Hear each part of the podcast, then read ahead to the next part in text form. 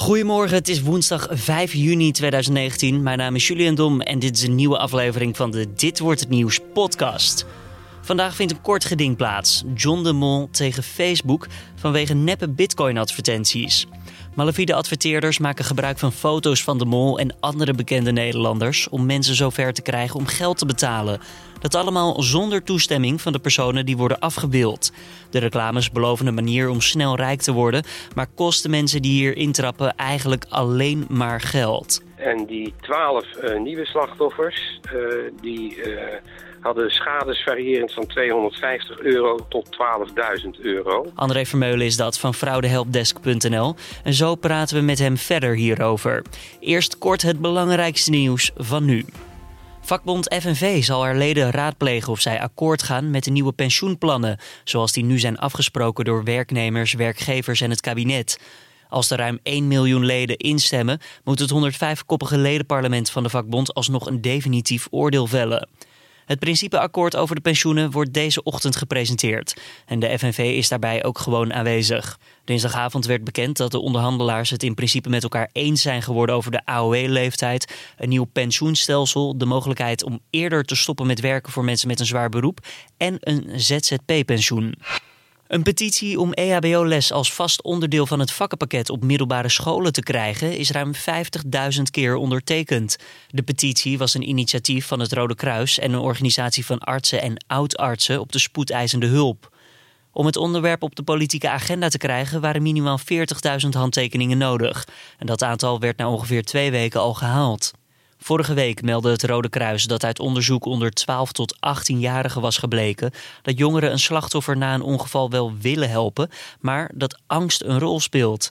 Als ze EHBO op jonge leeftijd op school leren en oefenen in de klas, zullen ze eerder gaan helpen als het nodig is, al dus het Rode Kruis. In Nederland heeft op dit moment zo'n 17% van de bevolking een geldig EHBO-certificaat, al dus het Rode Kruis. Een politieagent die ten tijde van de schietpartij op de Amerikaanse school in Parkland buiten het schoolgebouw bleef staan, is dinsdag gearresteerd na elf verschillende aanklachten. Op camerabeelden is te zien dat de agent buiten bij de ingang van het schoolgebouw staat op het moment van de schietpartij. De agent zegt zelf dat te hebben gedaan omdat hij niet wist uit welke richting de schoten kwamen. Nadat de beelden vorig jaar werden vrijgegeven, haalde de Amerikaanse president Donald Trump ook nog eens uit naar de agent. Plus, you know, I got to watch some deputy sheriffs performing this weekend. They weren't exactly uh, Medal of Honor winners. All right. The way they performed was frankly disgusting. You know, I really believe, you don't know until you test it, but I think I, I really believe I'd run in there even if I didn't have a weapon. And I think most of the people in this room would have done that too, because I know most of you. But the way they performed was was really a disgrace. Het KNMI heeft iets na middernacht code oranje voor heel het land ingetrokken. De zware onweersbuien hebben in het hele land voor overlast en schade gezorgd. Uit verschillende plaatsen komen meldingen van omgewaaide bomen. In Eindhoven zijn boom op auto's gevallen. Eén boom kwam op een auto terecht waar een vrouw en drie kinderen in zaten. Zij raakten voor zover bekend niet gewond. Ook in Gelderland was veel last van omvallende bomen. Vooral in de gemeente Reden is de schade groot na een windhoos, al dus de brandweer. Tientallen auto's zijn beschadigd en ook zeker tien woningen zijn getroffen. Het treinverkeer is ook op meerdere plekken in de provincie niet mogelijk. Tussen Apeldoorn en Deventer is de bovenleiding namelijk kapot. En volgens de NS kan de reparatie nog de gehele dag in beslag nemen. En dan is er ook ander positief nieuws over de spoorwegen. Die zijn namelijk volgend jaar in mei voorbereid op de Dutch Grand Prix. ProRail zegt in de Telegraaf anderhalf miljoen euro te investeren in de klus om de route gereed te krijgen voor het raceweekend. Dat gaat dan om de route richting Zandvoort. Er wordt gemikt op een verdubbeling van het aantal treinen per uur. En momenteel zijn er vier treinen die per uur richting Zandvoort rijden. En dat moeten er uiteindelijk acht worden. En Afhankelijk van het beschikbare materiaal van de NS zou dat aantal nog hoger kunnen worden volgens ProRail. Om dit voor elkaar te krijgen zullen er meer stroomkabels worden aangelegd om zo meer vermogen op de bovenleiding te, eh, te realiseren. En ook worden er risico's als oververhitting en het doorslaan van stoppen aangepakt. En dan gaan we naar ons gesprek van deze dag. Het kortgeding van John de Mol tegen Facebook over de neppe bitcoin advertenties. De Mol die eist in een kort geding bij de rechtbank dat Facebook namelijk per direct maatregelen moet nemen tegen deze neppe bitcoin-advertenties die zijn naam en beeltenis gebruiken. De bekende Nederlander is een van velen van wie foto's zonder toestemming worden gebruikt voor neppe advertenties. Die reclames die beloven veelal manieren om in korte tijd snel rijk te worden, maar uiteindelijk is daar helemaal niets van waar. Aan de telefoon hierover André Vermeulen van fraudehelpdesk.nl. Ja, meneer Vermeulen, ehm, de Mol is dus niet de enige BN'er van wie zijn foto's worden gebruikt. Uh, Humberto Tan, Whalen, Marco Borsato, Alexander Klupping. Ze komen allemaal voorbij met neppe reclames. Is het nou dat het erger wordt met al die advertenties of zijn we over het hoogtepunt wel heen? Nou, ik heb eens even weer in de, in de cijferbrei gekeken van meldingen die we hier binnenkrijgen. En dan zien we toch dat um, het hoogtepunt, voor zover je dat zo mag noemen, uh, hebben we gehad in, uh, in april. En sindsdien zijn er wel wat meldingen bijgekomen, maar niet zo verschrikkelijk veel. Uh, dus je zou kunnen zeggen, het, het, het, het, het is er nog wel, maar het is niet meer heel sterk aanwezig. Nee, en over hoeveel reacties praten we dan? Uh, nou, wij hadden dus in uh, medio april hadden wij uh, 135 meldingen van slachtoffers. Daar zijn er sindsdien 12 bijgekomen. En die 12 nieuwe slachtoffers, die hadden schades variërend van 250 euro tot 12.000 euro. Terwijl we medio april op een totaal zaten van 1,7 miljoen. Dus dat is nu ietsje meer. Nog steeds een groot bedrag natuurlijk. Maar zeker als je um, als persoon gewoon 12.000 euro kwijtraakt aan een advertentie... Ja. omdat je denkt, ja, het is waar en het blijkt helemaal niks van waar te zijn. Ja, dat is uh, dramatisch, zeker. Ja. Wat, wat kunnen mensen doen als zij uh, ja, geld kwijtraken door zo'n advertentie? Nou ja, in principe niet zo heel veel. Je kunt het melden bij de politie en bij de fraude helpdesk... en ook vooral bij de Autoriteit Financiële Markten in Amsterdam, de AFM. Uh, maar uh, enige hoop dat je je geld nog eens terugkrijgt, dat uh, kun je wel vergeten. John de Mol zelf die is waarschijnlijk geen geld kwijtgeraakt hiermee, maar die spant het kort geding aan vooral omdat hij vindt, ja, mijn foto wordt hier zonder toestemming gebruikt. Hoe kijken jullie naar zo'n zaak? Nou, uh, het is natuurlijk een hele goede zaak dat hij dit kort geding uh, aanspant tegen Facebook. Want uh, niet alleen John de Mol, maar ook allerlei andere personen en organisaties hebben al bij Facebook aangeklopt over dit probleem. maar zonder resultaat tot nu toe. Dus het zou wel heel erg mooi zijn als de kortgedingrechter straks in het voordeel van de Mol een uitspraak doet, ja. Jullie hebben ook al eerder contact gehad met John de Mol hierover, toch? Uh, nou, niet met hem persoonlijk, maar wel met een van zijn medewerkers. Die heeft inderdaad eind vorig jaar ons benaderd met de vraag of wij samen met, met hun organisatie, dus Talpa TV zeg maar, ehm, niet voor een publiciteitsoffensief zouden willen en kunnen zorgen.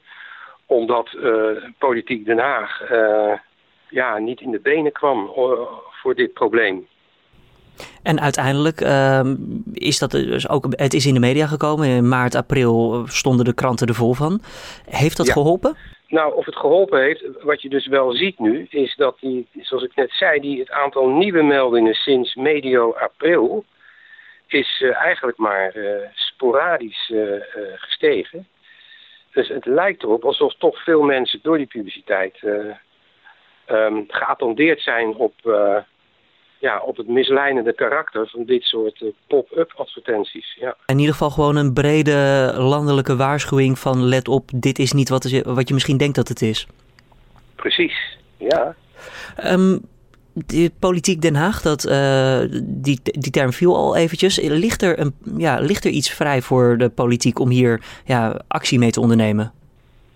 Nou, het is natuurlijk eerlijk gezegd ook heel erg moeilijk. Uh, want ja, waar moet je beginnen en hoe moet je dit aanpakken? Uh, met wetgeving, nou dan ben je twee jaar verder. Dat heeft niet zoveel zin. Dus uh, ja, het Openbaar Ministerie zou natuurlijk actie kunnen ondernemen, maar ook dat is nogal lastig, want we weten inmiddels ook wel dat, laten we zeggen, de, de boeven die dit allemaal, dit spel spelen, die zitten niet in Nederland. Die zitten in verre buitenlanden en ehm, we hebben zelfs begrepen dat het dat Cyprus, uh, dat, daar, uh, dat het van daaruit wordt aangestuurd. Dus als je als Nederlandse justitie iets zou willen, dan wordt het extra moeilijk, omdat je dan eerst bewijsmateriaal zou moeten verzamelen dat dat zo is. En dan moet je nog met de autoriteit van Cyprus iets kunnen doen. Ja, lastig. Maar er ligt misschien wel een rol voor uh, social media giganten. John de Mol die spant nu dat kort geding aan tegen Facebook en niet zozeer tegen de ja, bedenker of ontwikkelaar achter die advertentie. Nee, inderdaad. Want uh, stel je voor dat de rechter uh, van oordeel is dat Facebook hier over de schreef gaat, omdat ze willens en wetens advertenties verkopen, advertentieruimte verkopen moet ik zeggen, van, ja, van, van oplichters. Uh, dat zou wel een heel mooi ding zijn als dat dan uh, op die manier verboden wordt. Is er iets uh, wat we weten? Ja, de bedrijven die komen vaak uit het buitenland. Cyprus zegt u al. Um, is er nog iets anders wat we weten over deze bedrijven of de mensen die hierachter zitten? Nou, wat we weten is dat dit hele fenomeen jaren geleden al werd, grootschalig werd uitgevoerd in de Verenigde Staten. dus met, ik zou maar zeggen, met Amerikaanse BN'ers als lokmiddel voor de klant. Wie er daadwerkelijk achter zit is uh, moeilijk te zeggen, maar uit ervaring weten wij dat dit type uh, uh, fraude niet zelden komt uit de koker van Oost-Europese criminele organisaties. En als je dan ook nog weet dat op Cyprus, um, daar wemelt het van het, van het Russische zwarte geld dat daar wordt witgewassen. Dus uh, ja, ik, uh, het is geen beschuldiging, maar het is een, een soort signaal van... Uh, nou, 1 en 1 is misschien wel 3 in dit geval. Ja. Hebben ze in de Verenigde Staten een manier gevonden om dit ja, op een positieve manier ja, de kop in te slaan? Nou, dat is mij niet bekend. Um, dus ik weet niet of het daar ook nog gewoon doorgaat, net zoals bij ons. Ik weet alleen dat het daar heel groot uh, is geweest. En misschien nog wel eens. Nee, dat weet ik eigenlijk niet. Geen idee. Ja. Zijn jullie met fraudehelpdesk.nl nog bezig met uh, ontwikkelingen om uh, ja, hier iets tegen te doen? Zit er nog een reclamecampagne aan te komen of iets anders? Ja, er komen in de loop van dit jaar nog een, ongeveer drie campagnes aanzetten. Of dat ook specifiek gericht zal zijn op deze vorm van beleggingsfraude, dat weet ik op dit moment nog niet. Maar dat zou zomaar kunnen. Ook omdat wij zien dat beleggingsfraude uh, de laatste twee, drie jaar enorm groot is geworden. Mede als gevolg van de lage rentestand, waardoor uh, mensen met uh, helemaal niks meer voor hun spaargeld krijgen natuurlijk. En als je de inflatie ervan aftrekt, zelfs geld verliezen op papier. Ehm, dus dat zou zomaar kunnen, ja. Het is gewoon eigenlijk een, een soort fraude ontstaan door de economische situatie waar we, in ons, waar we ons in bevinden. Ja, ja, zeker een beetje wel. We hebben natuurlijk al vele jaren lang een hele lage rentestand. En uh, dat is voor uh, sommige slimme criminelen aanleiding om dit soort trucken te bedenken, ja. Mocht je nou zelf meer willen lezen over oplichting op het internet, bekijk dan zeker de website fraudehelpdesk.nl. André Vermeulen van deze website hoorde je. Het kort geding van John de Mol tegen Facebook begint vanmiddag om half twee. En zodra er meer nieuws over te melden is, dan lees en hoor je dat uiteraard hier op nu.nl. Dan verder in het nieuws vandaag. De rechtbank in Maastricht, daar dient de derde inleidende zitting tegen Jos B. De man wordt ervan verdacht Nicky Verstappen in 1998 opzettelijk van het leven te hebben beroofd en seksueel te hebben misbruikt. B blijft tot nu toe ontkennen en wil nog geen verklaring geven over hoe er DNA-sporen van hem op het lichaam van Verstappen terechtgekomen kunnen zijn. Op de vorige zitting werd er gesproken van een mogelijke schouw op plek van het misdrijf. En in aanwezigheid van honderden veteranen, de Amerikaanse president Trump, koningin Elizabeth en tal van anderen, wordt vandaag in het Britse Portsmouth stilgestaan bij 75 jaar na die day. Een van de aanwezigen is ook premier Rutte en hij spreekt na de herdenking met een aantal veteranen. Dan het weer voor deze woensdag.